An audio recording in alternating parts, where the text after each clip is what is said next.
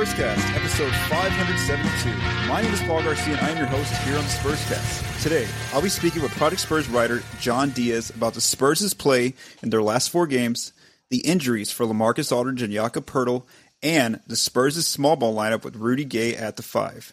Let's get this episode started. John, how are you doing today? You, you know me, I'm a news junkie, and literally five minutes before I got on, they're talking about a presumed case of coronavirus near Fort Bend County. So you know me, I'm in Houston, and that's that's a little too close for home. So time to move, man. Actually, right after, right right before I started texting you, I just got that update as well. So, um, yeah, I mean, best of luck, man. I mean, I live here in San Antonio. You know, it's obviously we made national news. Uh, you know, just uh, recently this week with the with the whole case of the, of the woman who had coronavirus, yeah. you know, walking around North Star Mall. So we had North Star Mall trending uh, on Twitter. So you know, we'll see. You know, it's, it's obviously not something to, to, joke about, just because there has been some, you know, um, you know, people that have passed away from the, from it, and the death toll keeps going. Fortunately, but uh, Spurs cast listeners, we're here to talk about some basketball. That was a really weird way to start the episode, John. keep going. You're welcome. Um, You're welcome. Anyway, uh, so yeah, so John and I are, are going to talk here about the Spurs. Uh, so the last time I recorded with Benjamin Bornstein was a week ago, and the Spurs had only played two games after the All Star break. Now, though, um, you know they've they've played four games since then. Um, you know they had a three game homestand, then they they played a, they played a road game, and it, one of them was a back to back. So first, let's go back to last Wednesday. They're they're, they're hosting Dallas. Uh, there's no Lamarcus Aldridge in this game, and the Spurs lose to Dallas by six points, but they were really down by 19. So that that game, um, you know, they fell apart really early there. Then on Saturday, the Spurs were at home again. They hosted the Orlando Magic, and on that night, the uh, Magic um, I mean, the Spurs won by one. It was a close close win for them. Uh, they led by 16 at, at one time. Uh, San Antonio, but Orlando obviously made it made it a ball game there in the fourth. Uh, then on Monday, they hosted the uh, Indiana Pacers, the Spurs, for the first time this season. They played the Pacers. They lost by five. Uh, this is a game where it's like almost like a seesaw, where the Spurs, um, you know, led by 11 early, and then they ended up falling behind by 15, though they did lose by just five. And then on the on the next night, the Spurs had to fly to Charlotte and play in, um, you know, Charlotte against the Hornets, where they get a one point win. Uh, they they fell behind by 17 in this game, but they ended up uh, they were able to come back in the second half and uh, you know get a victory uh, on their records. So uh, the Spurs overall, John. Um, oh, one thing I forgot to mention about the Charlotte game was that it was actually Coach Timmy who took over. Um, right before the game, um, the Spurs announced that Coach Popovich was going to miss the game due to personal business, and then uh, Coach Tim Duncan was the head coach. And then we saw, you know, Becky Hammon, we saw Will Hardy helping him out there, Mitch Johnson. Uh, they were all, all, as well helping him out. So, John, I know it's a lot of uh, you know um, notes and stuff. Uh, just kind of take it where you want with this conversation. Yeah, uh, two and two without Lamarcus isn't too bad, uh, considering everything else that's gone on this season. Um, it's not thrilling to win those two games by two points. You kind of see how they they got lucky in the Orlando game because you burn two timeouts and then you turn the ball over, only for Evan Fournier to miss that layup. The Charlotte game is not as surprising. I would have liked it to not have been as close, but Charlotte's one of the worst offenses in the NBA uh, I've I've watched a lot of the Hornets this year, unfortunately, and it, it's it's little things like if if your guys aren't taught to foul in that situation, that's something that where where Charlotte is record wise and how bad the offense has been, even though they've performed better in the last week, trying to up the pace and get some of the younger guys minutes. Uh, it could cost James Borrego his job, depending on how patient the Hornets really want to be. Um, on the other side of it, the whole Coach Timmy thing, I know a lot of people were upset that Becky didn't get, you know, the the whole interim tag for the night, whatever that you want to call it. And I don't think I've ever seen so many people so angry that a guy that's a five time NBA champion, two time MVP winner, and soon to be a Basketball Hall of Fame inductee was coaching a regular season game in March on the road at the back end of a back to back. And that's no slight against Becky but I understand people people are probably afraid that if Becky doesn't get that opportunity, it's probably going to lead to her coaching somewhere else. And let me tell you, you don't need to be afraid of her leaving. You should be happy if she leaves because that's another Spurs coach somewhere else inside the NBA that Pop has developed. If your fear is, hey, she didn't get to coach in March against the Hornets, I don't think she cares that much, let alone anyone else in the organization. These guys have, we've talked about this constantly about the database and the procedures this team uses that it doesn't matter who's going to be calling the plays, who has the final say, whose name is in there addressing the media. They're going to run the same stuff, abide by the same principles and the same plays they always have. This isn't going to be Tim is going to go out there and head coach and Keldon Johnson's going to get 40 minutes. It's none of these. I, I, just don't get why people were so adamant about Becky or why not Will Hardy. Will Hardy's been with the organization 10 seasons. And it, it's kind of funny that they came out today. Uh, Woj had a podcast mm-hmm. with former Austin Spurs head coach Austin Toros at the time, Taylor Jenkins, and he had a quote. I don't want to like mess it up too much. He goes, "When you're an assistant, you find your coaching voice. When you get that head coaching job, you're the final one to speak, and it's ultimately what are you going to say." And mm-hmm. Becky has what she's going to say already. She coached in summer league. She won a championship in summer league. Will Hardy's been coaching in summer league for multiple seasons.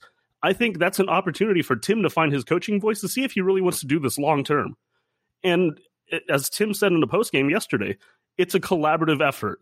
It, it doesn't yeah. matter who's calling the plays at the end. He's just standing around a little more than the others, holding onto his belt like he always does. He may have the final say here and there, and he may chew a player out like the guy said, but this is still what does Becky want? What does Becky think? What does Mitch think? What does Will think? All these guys. I mean, good lord! I, Will Sevening holds a clipboard and calls timeouts and tells you when there's fouls to give. I've seen it on the sidelines. Like mm. we don't need to panic over Tim coaching one game in March when this team isn't probably going to make the playoffs. I just I don't get the whole outrage. But anyway, I don't want to get too long winded on that. I just I, I, had to. It was just really frustrating yesterday to see the reaction on Twitter, and I'm just like, hey, if Becky leaves, she leaves. But this whole thing of her of letting her coach in March so she can stay here and take over for Pop, she's probably going to still take over for Pop anyway if she doesn't go anywhere. Let, us relax. We don't think Timmy's going to be coaching for the next 20, 30 years. Yeah, for for me, you know, at the end of the day, John, uh, who gets that win again on the record? at last night's win? Pop. Pop. It's all Coach Pop. Who got you know exactly. who got all those that year that Luke Walton took the Warriors you know to that that early um, season streak. It was all Steve Kerr who got the, exactly. who got the record. Like it hasn't. And you know, Luke's turned it day, into two jobs since then. Yeah, I mean, obviously, you know, either way, whether whether it was it would have been Tim or Becky or, or Will Hardy, I would have been, you know, I would have been. I'm, I'm cool with either one because, like I said, at the end of the day, on, on paper, it's going to go as, as a as a win for Coach Popovich. It doesn't go on either um, Tim Duncan's record or, or anyone else. You know, uh, uh, the prior assistant coaches. I remember Tori Messina who used to used to do that back in the past. So yeah, I didn't make too big of a deal, even though you know I was the one who actually like not not broke it because the Spurs obviously informed me uh, and, and, the media, but I was the first media member to have it. So you know, when my phone just started lighting up with all these notifications of a, of you know just like like you said, like a lot of um, you know different different takes um, from from either you know people you know defending Tim Duncan coaching, people that wanted Becky Hammon to coach. Uh, so yeah, there was, and I don't, I didn't see any Will Hardy takes, that's for sure, um, in, in, those mentions. So um, yeah, so so anyway, they end up winning the win, uh, the Spurs, and so now they are twenty six and thirty four uh, overall, eleventh out in the West um, with twenty two games left. You mentioned John. You know, you don't think that they probably are going to make the playoffs right now. They have one of the toughest paths to get there. So I just want to kind of update the Spurs cast listeners where they stand. Uh, right now, they if let's just say Memphis goes on and win 40 games like they're projected to do, the Spurs would need to go 15 and seven to to basically jump by the Grizzlies and, and, get that eight seed. And what's tough about that is the fact that not only is is are the Spurs trying to get to catch Memphis, the Kings are there, the Pelicans are there, the Blazers are all there, and they actually have easier paths ahead, uh, or as far as how many wins they need and losses allowed. So right now, it's actually the Kings who only need 13 wins and eight losses to uh, catch Memphis, although they do have a tougher schedule than um, than the Pelicans and the Blazers and the Spurs. Then behind them, it's the Pelicans who need to, who have to go 14 and seven to get the eighth seed. They have they have one of the easiest schedules. They have the 28th, 28th easiest schedule according to Tankathon. Uh, the Blazers are right behind them who need to go 14 and six. Uh, you know, and and I should I should say that we are recording this John on Wednesday evening. So if any of these teams play and there's some results change, then we know why. Yes. Uh, and they have an easy schedule as well. 27th and the Spurs there they are at 15 and seven. Uh, they got to go the rest of the way. And and again 25th schedule. They have one of the easier schedules. So again, you know, just based on Right now, my money would be on, on either Memphis or New Orleans, just because Memphis has one of the toughest schedules. They actually have the second toughest schedule left in, left in the league. So if I had to put my money on someone, I would probably put New Orleans to get that eight seed. Or even right now, the Kings actually look like they have a pretty viable path toward yeah. viable. I'm using political language here. Anyway, um, yeah. So so what do you think? Are you still are you, are you kind of in agreement with me? Like right now, you know, the Spurs are still in play, but right now it looks like a long shot for them. Yeah, they, they've got a long way to go, and I I don't think it's going to be New Orleans. I think it's going to be Memphis more than anything. Not only because they've got that leg up already, but Brandon Clarke should be coming back soon. He's been out the last two weeks. Uh, Josh Jackson, who I absolutely thought the Spurs could have tried to take a flyer on, has been playing great in his absence. And Jaren Jackson Jr. should be back soon, even though they've got the second strongest schedule the rest of the way that that's a tough team to beat. Sacramento's uh, is nine and three in their last twelve. Didn't predict that. Mm-hmm. Uh, and they've got the seventeenth strongest schedule coming up. Uh, the the other one for me is going to be Portland. Portland to watch tonight, Wednesday night that we're recording this. Lillard comes back tonight, and they're right ahead of San Antonio. I haven't looked at New Orleans or Phoenix because obviously the Spurs are just a couple losses away from being the third worst team in the West. Yes. Uh, New Orleans is obviously, you know, people probably want to see that Zion LeBron matchup in round one, and New Orleans has played great, and they've got a great, you know, offense. They're one of the fastest teams in the league. If I'm not mistaken, oh wait, no, never mind. Uh, uh, they play Minnesota today. I'm, I think, we're not entirely sure. Trying to, daily fantasy stuff is in my head right now. So Yeah, anyway, but yeah, uh, I, I think it's going to be Memphis just with Ja. Once you get Brandon Clarke and Jaren Jackson healthy, they've got Jonas Valanciunas. Dillon Brooks has become a really good player. Kyle Anderson, even though he got blocked by Trae Young a couple nights ago, uh, he's actually been playing pretty well. So I, I think Memphis is the team to beat, and I think the Spurs are just going to have to uh, basically just admit that they're not going to make it. And I think we saw that after the Dallas, the OKC loss and the Dallas loss, that it, the locker room was kind of just they they kind of understood, they accepted it, and maybe Yeah. that's a good thing that they accepted. They won't play with this stress of making the eight seed anymore. They can play better, but doesn't exactly correlate into a playoff spot. Yeah, and, the toughest thing is like you know they just can't have like these weeks. Like you know we're coming together on this podcast where again they went two and two, they went five hundred. They cannot afford to go five hundred right now at this point of the season. Yep. And I know they have an easy schedule, but again you know it, they have to win these games. It's just there's no there's no you know to get in the playoffs they have to go like I said they have to go fifteen and seven. And, and like Ben mentioned last week, this team has not shown us that they can get more than a three game winning streak put together. And that's they're going to have to get you know four or five game winning streaks sometime uh, in order to, to make that in these final twenty two games. And so um, the flip side of that, John, is that you know you mentioned it right there. You actually brought up the Suns. The Spurs are actually, you know, if they don't make the playoffs, well, then they then we look at, you know, where are they projected in the lottery? As of right now, according to Tankathon.com, they are 12th in the lottery odds. They would land the 12th pick, should I say? Uh, you know, uh, they could actually um, end up 13th in the West, like you mentioned. Phoenix is not far behind them in their Yep. overall record. Phoenix is only 24 and 38. They're kind of right there with San Antonio. I feel like the two teams who are pretty safe of like getting the best odds out west are the Warriors, of course, you know, 14 and 48, and then of course um, the, the, the Timberwolves are at 18 and 42. So I don't think that San Antonio could lose enough games to to catch those two teams in the losses. But I think they could definitely get you know up to you know becoming 13th in, in the Western Conference standings by the time the season ends if things go go badly for them. And of course that would be that the benefit would be that you get a better chance at, get, at getting up either a top four pick or even the first overall pick. So what do you think about their lottery odds as well? we we have to mention that Memphis got the second overall pick last year with 33 wins. So it, you know, mm-hmm. just if people want to freak out over, hey, you should have tanked sooner if you weren't going to make the playoffs. You know, the, these lottery balls, no one's going to be able to project that. And granted, this is a weak draft, but if that ends up falling into a top five pick, hey, it worked out for all the better anyway. So I don't think you know people poo pooing on the season and wanting you know to go get Lamelo Ball or James Wiseman at at one or two. Like Memphis got Ja at two and won 33 games. It can happen either way. So Yeah, for sure. it, it, it's one of those things where we, we just don't know how that's going to play out. But obviously, you want your chances to be higher. You want to lose more to get better chances. But these guys aren't going to purposely lose, especially with Pop and with these veterans on the roster. They have something to play for next year. Demar's got a contract to play for. So does Lamarcus, Poeltl, all these guys. Regardless of injuries, they're playing for jobs. They're not playing to go tank and get a, a high pick and then go to the Euro League or another team somewhere else or on, or on a minimum contract. You know, so it, it's just one of those things. Like it's a double edged sword at this point, and it is what it is. If they don't make the playoffs, hey, at least they'll be at a lottery team for the first time, and that's another great piece that they can build around. Yeah, for sure. And then uh, you know, Michael DeLeon put this on Twitter how um, he, he thinks that even if they get a lottery pick, that they'll um that, that they'll put him in Austin. That player, you know, that's just the way. Yeah, you can't. uh, Spurs- someone for me to cover. Twitter is upset about that. I know. Um, yeah, exactly. So no, uh, uh, so let's move on to the second topic. You kind of hinted at it, and that's kind of you know the Spurs have you know as as as as as bad as the Spurs have played as this year, they've actually stayed healthy most of the year. They haven't really had a lot of injuries to have to deal with this year. Um, you know, early on in the season, they, they did have to watch Dejounte Murray, and that was more of conservative, just making sure that he was getting back, you know, getting his legs back under him after being out all year.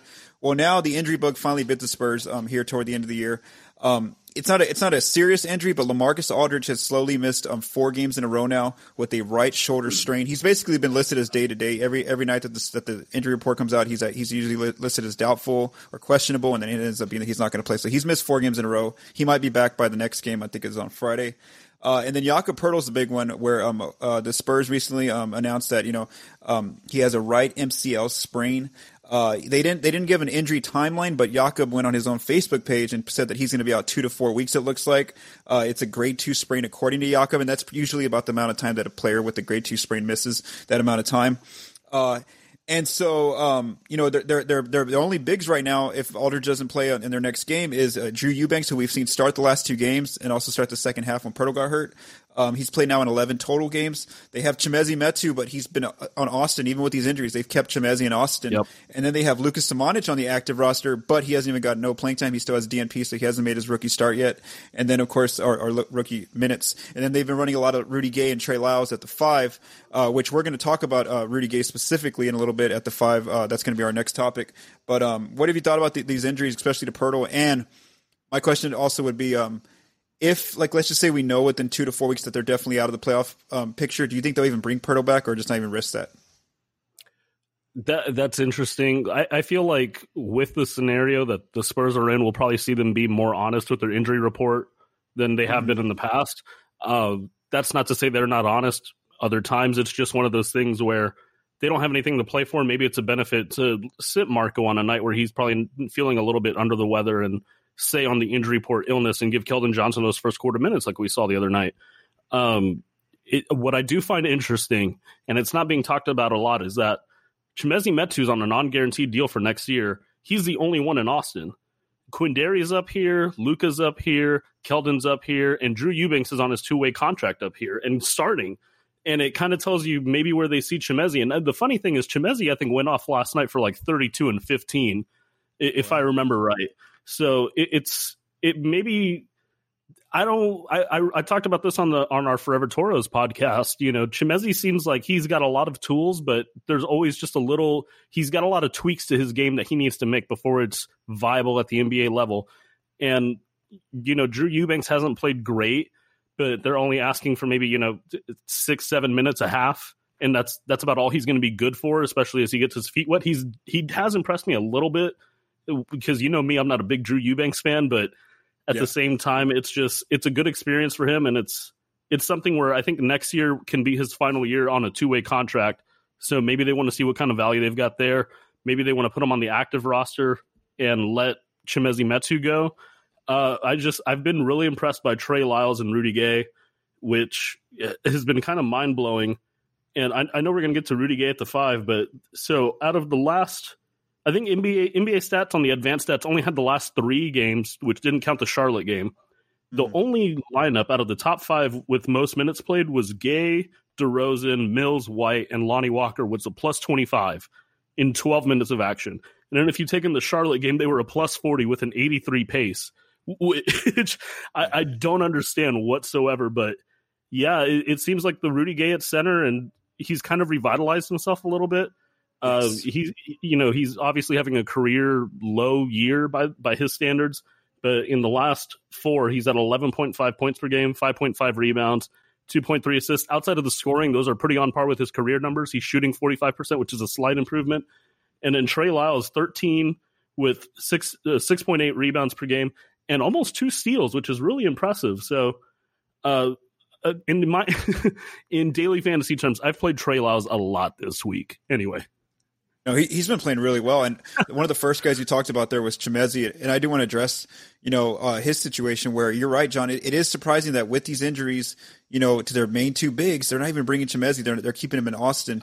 And, and they do have to make a decision. They have, they basically have the rest of the season and they have summer league to really see what Chimezie has to, to, offer to the team if they even send him to summer league, which I think they would based on, on how much we haven't seen him play in San Antonio. Mm-hmm. And then by August first is what the deadline says is that's that's what they got to make their decision. Are they going to keep him for next season? If not, they're not. They don't have to guarantee his contract because he's on a non guaranteed deal starting next year.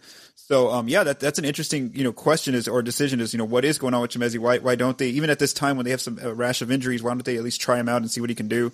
Yeah. Um, so he said, yeah, maybe maybe the you know we'll see we'll see why maybe they don't value him as high as as, as what we see. Maybe sometimes next he goes on the court. What are you gonna say? Oh, and real quick to answer your other question, I actually do think they'd bring Poeltl back even if they're not in the playoffs, just because you'd probably want to see how he plays with the younger guys. Because we've seen we saw the lineup of Keldon, Lonnie, uh, DJ on the floor, and I I've, i want to see if the Spurs feel like they what what that lineup would be like with Poeltl out there too, because th- this is obviously someone you're going to have to commit ten to fifteen million to, and you want to know if he's going to be a part of your future. And if if the case is that you don't, especially with how we've seen the results with Rudy Gay at the five, maybe that 10 to 15 is better off just saving it for extensions for these other younger guys in the future and letting Poeltl go and maybe a sign and trade scenario, something like that.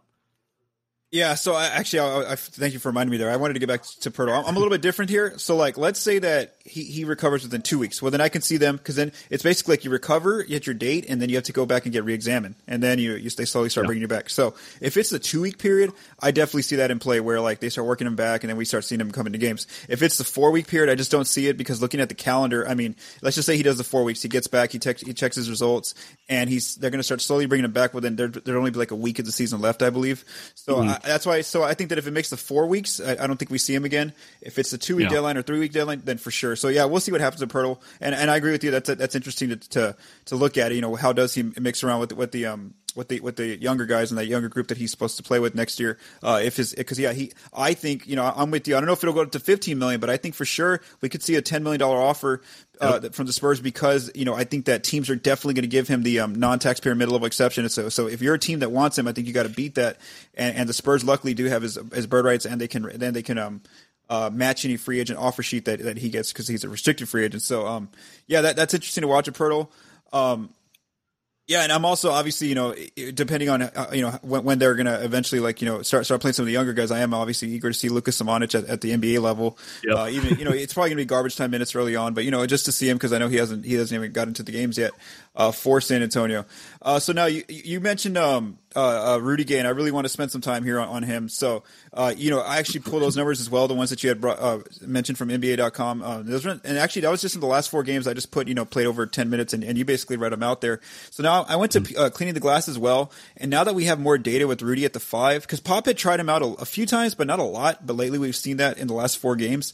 Uh, now we have a bigger sample. Now it's not a great sample; it's still really small, but it is a bigger sample, and it's it's basically 129 possessions. So now we have 129 possessions with Rudy at the five. Uh, the Spurs are scoring 106.2 points per 100, which is struggling. You know, it's a struggling number, but their defense is just awesome. They're holding teams to 92.2 points per 100. So I want to talk about the offense real quick for him, and then we'll go into the defense. So what are we seeing offensively? Uh, they're attacking the rim less than Spurs as a team by about five percent.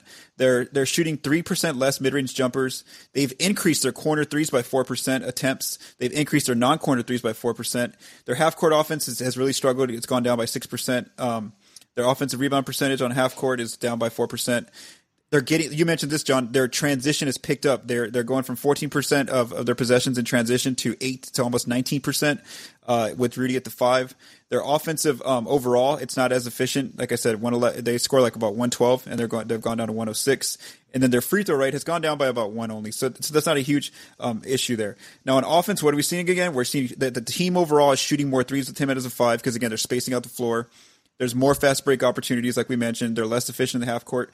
Check this out, though. Um, on one on one play, according to bballindex.com, just on one on one play, Rudy goes from a B plus overall to an A minus when he's playing against centers when he's listed as a center and he's going against you know just centers overall. So so we are seeing that that that that you're, getting more out of Rudy on offense, and you mentioned the numbers yep. there. And and if you look at you know his season average again, he scored 19 against Orlando recently. He scores 13 against Indiana, 10 against um, Charlotte. Uh, and then you know, he's, he's he's doing well passing his rebounds numbers, his assist numbers, and also his block numbers have kind of increased too in this very small sample size.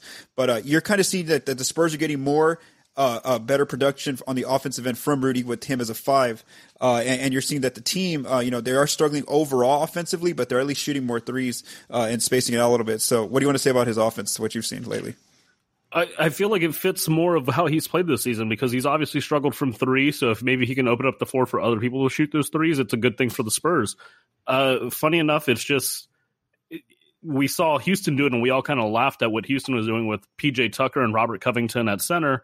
And then Mike Prada of SB Nation had an article today about how not only does it help them offensively, but defensively with these guys, it's like a bunch of middle linebackers out there where they cut off the point of attack and you kind of limit these opportunities in transition. You limit the opportunities in the paint.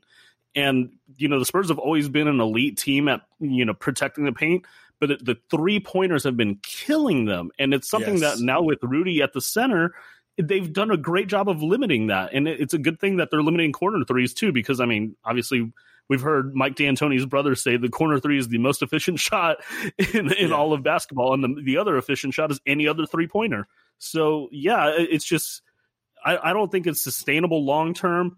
Mm-hmm. Just because you want someone a little more athletic, a little more nimble out there, but Rudy's build and the way the NBA's played these days, it, it's very reminiscent of of the G League. Just because if you don't have an elite talent on offense or defense, you you get these 10 these double digit leads we'll, we'll just limit it to double digits because i know the spurs have been terrible when they're up 10 15 20 doesn't matter uh, you you get these teams that if they can just start hitting threes they kind of go on a run and it just snowballs on you and they come back really quickly.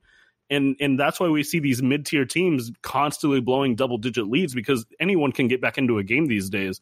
And if you can limit those opportunities, it's going to be better for the Spurs. And if they can create more of that, especially with Lonnie I think he's up to almost 40% shooting from three, or if, if not over 40. And we, we want to see how he is off the catch. We've seen DJ open up the, you know, his mid range a little bit more, even taking good mid range contested jumpers constantly. And mm-hmm. it's it's probably going to help Derrick White too, because Derrick White's someone that has played so many different roles with this team this year. Obviously, we we didn't get what we wanted out of him this season, but it's probably going to help him. I, I, think yesterday was the only time was uh, against Charlotte when he got overly aggressive, instead of feeding Rudy, he went to the basket, and that's somewhere even Bill Land was saying, or Sean Elliott was saying, you got to give it to Rudy there. You have to give it to Rudy there, and it's just it's something to see moving forward. Rudy's obviously committed, I think, another 14 million next season.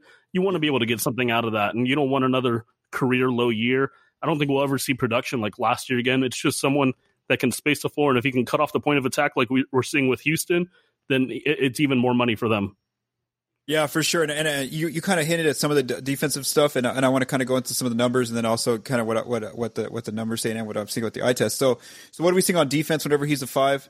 Uh, you know, teams are getting to the rim, but just one percent more in terms of their attempts. So that's yep. not bad if it's just a one percent increase. Mid range, they're taking about one percent more of their shots, which is a good thing for the Spurs defense. The corner threes actually are going up by about three percent, but here's the big one, and you just mentioned this, John the non-corner threes. So the Spurs allow almost 29% of opponent shots to be uh, non-corner threes on the average night. That's 26 terrible. Now they've decreased that by 7%. And again, that's the whole ballgame for the Spurs. When you, when you just look at their, their scoring from twos, from threes, and from the free throw line, they're always getting outscored from three just this entire season. That's their biggest gap and why they're a bad team. And so if you can limit that and you're a low volume three point shooting team as it is, you're at least evening the math game and that's what we're seeing. That's the biggest draw there is that the fact that when Rudy is a five, they're able to, to kind of contest more, get out there, uh, out on the three, and, and limit opponent three point attempts for the non corner three. The half court defense is just, I mean, the numbers, like I said, it's a small sample size. So just listen to this. Normally, they, they, they hold teams to 97.4 points per 100 in the half court, which is 25th. It's bad. However, with Rudy as a five, they're at they're holding them to seventy five point two. That's almost uh, you know twenty two uh, uh, points per one hundred difference right there. That that's really good. Um, the, the, teams are offensive rebounding, you know, grabbing more boards because Rudy's a five, so he's a little bit smaller. Uh, and then um, oh yeah, the Spurs' transition defense has, has, gotten better with Rudy as a five. The defense overall, like I mentioned, and then the free throw rate has gone up a little bit. They're fouling a lot more with Rudy as a five. So so my overall key takeaways from this data is that they're limiting non-corner threes, huge. Uh, they're they're playing some lockdown defense in the half court. I also think the players that Pop's putting around him. We saw a lot of Keldon Johnson the other night. We like you yes. mentioned, John. You saw you saw Lonnie Walker. You see either Derrick or Dejounte. So he has good defenders now, athletic players that are out there with him. So, um, you know, and, and so you see that in, in the numbers. It's painting that picture, uh, and then just better overall defense. According to B-Ball Index, um, his perimeter defensive grade overall it's a C plus, but when he's going against as a five, he it goes up to a B. So his perimeter defense goes uh, gets better. His interior defense, as we would think, it's normally an A minus, and it goes down to a D because again he's a smaller player. He's going to struggle against some some of your traditional bigs. So um yeah, so so I, I know you you talked a little bit about the defense, but is there anything else you want to mention there? Yeah, it's just uh, his ability to square up against the center, obviously, because uh, especially with his advanced age, his injury history, we saw him getting blown by a lot when he was even at a four, and him guarding these centers. I think the only time we've seen a, a real dominant big beat the Spurs was Indiana, and it wasn't even him; it was Trey Lyles doing whatever he could against Domantas Sabonis, who's an all star, and mm-hmm. and that's how Indiana beats you is just slowing down the pace, going into the paint and since San Antonio couldn't have the scoring to match it, they just obviously lost that game after coming back. But it, it's just it, it's going to be interesting with Lamarcus supposedly coming back against Brooklyn. how they move forward. Maybe a good lineup would be, you know, starting Rudy Gay, but I don't think you want to take Trey Lyles out. So I, I think moving forward, it's going to rely more on Trey Lyles, but also seeing where Lamarcus can defend these centers. Because if you're going to put all five guys on the perimeter, Lamarcus is obviously slower than Gay is, and the bench unit is going to have to deal without Poeltl. So maybe we don't see Eubanks minutes at all. We just see more Rudy Gay at the five, which would benefit the bench unit a lot more. But it's that final, the closing unit is what I want to see moving forward with Aldridge and DeRozan. How that works defensively when you have Rudy Gay out there too. Yeah, for sure. And one thing I wanted to mention was that they've actually increased their opponent turnovers on drives. So when teams are driving against them these last four games with, with Rudy the five, they're increasing the turnovers of making them turn the ball over. Uh, I agree with you there that even if Aldridge comes back on Friday, on, on their next game, should I say? Um, I think that we are going to see, you know, when it comes to the second unit, I think you're going to see more pop immediately going back to the to Rudy at the five, and then you know whether that's Marco at the four or um or even like you know switching up the minutes where Lyles gets some minutes with him back at the four. Yep. I think that that's something we're going to see with with the injury to Poeltl. Um, I, I, don't think unless it's like a team that plays a lot of traditional bigs, I don't think you'll see a lot more uh, of the Drew Eubanks minutes when, when Aldridge is back and healthy. Um, all right, so John, so let's go ahead and get ready to close this episode out. Um, before we end this episode, I want to remind you all to visit projectspurs.com. Fernando Garcia's latest piece is on assessing development of the Spurs' youth, part two. Colin Reed's audio extra is on the topic of rebuilding. And John, you have two new projects you've, you've been working on. Um, can you let the listeners know about this? Yes, yes, real excited. Um, Mike and I have become FanDuel nerds. Uh, I started recently going back to DraftKings. It's something I've been doing for years, but now doing it at a more not not as casual of a level. And so, you know, there's a lot of websites out there that want to charge you for interactive access, for read access, and so we we partnered up with you know one of our partners is Lineups.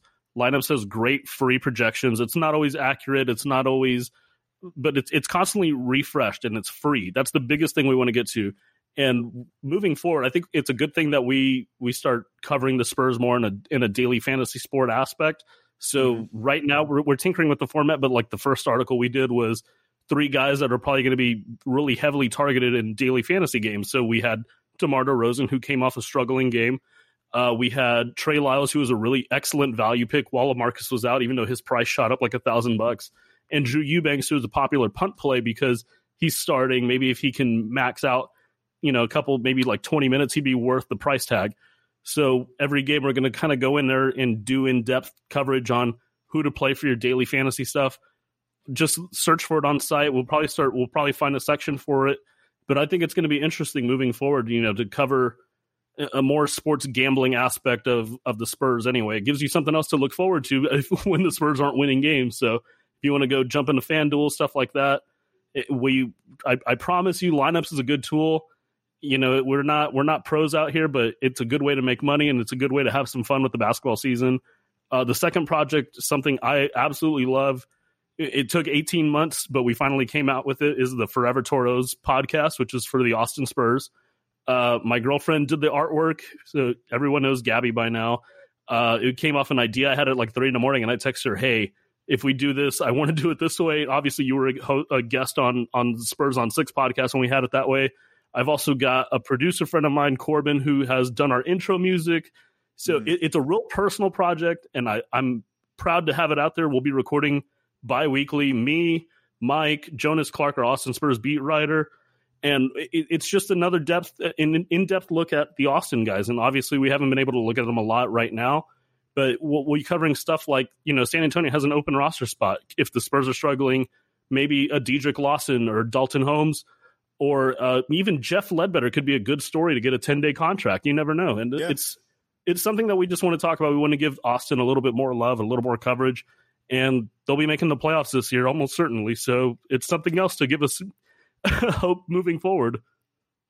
That's I didn't think about that. That the G League team might make the playoffs, and the real team does. Yeah, the, the, NBA team does, not the real team. The NBA team. Uh, real quick on the on the fantasy stuff because I don't play fantasy, and I have like a lot of my followers are fantasy people because they like to know the lineups and stuff that come yeah. out.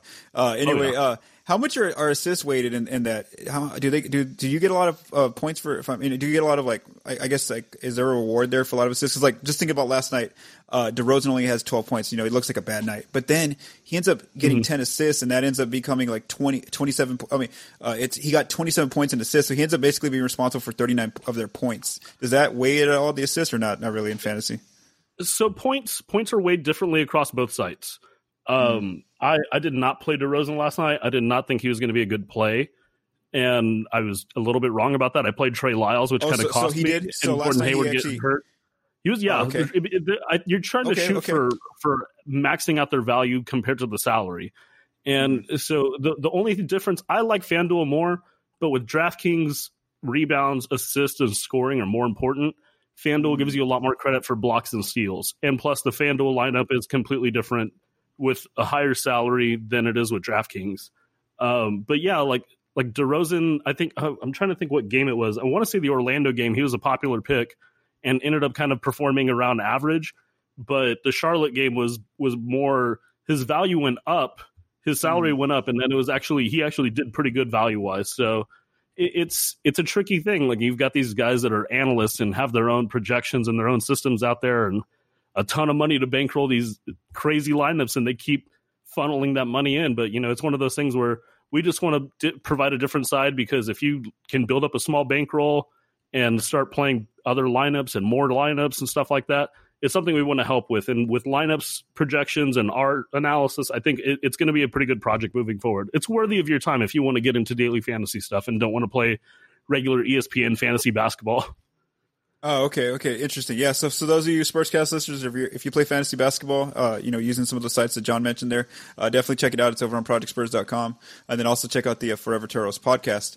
Uh, look for that as well wherever the podcasts are, are distributed.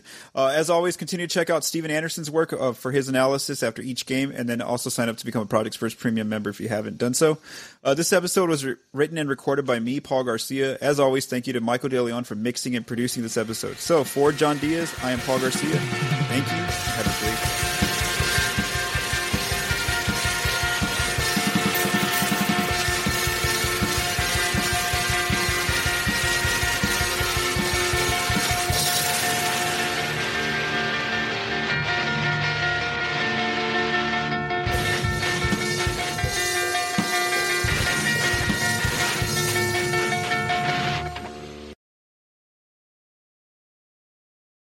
BetMGM has an unreal deal for sports fans in Virginia. Turn $5 into $150 instantly when you place your first wager at BetMGM. Simply download the BetMGM app and sign up using code Champion150. Then, place a $5 wager on any sport. You'll receive $150 in bonus bets, regardless of your wager's outcome. And if you think the fun stops there, the king of sportsbooks has plenty of surprises in store. Check out daily promotions, same game parlays, live bets and so much more. Download the app in Virginia today and get $150 in bonus bets instantly from your first wager only at BetMGM. BetMGM and GameSense remind you to play responsibly. See BetMGM.com for terms. 21 plus only, Virginia only. New customer offer. Subject to eligibility requirements. Rewards are non withdrawable bonus bets that expire in seven days. Please gamble responsibly. Gambling problem? Call 1 800 Gambler. Promotional offer not available in Washington, D.C.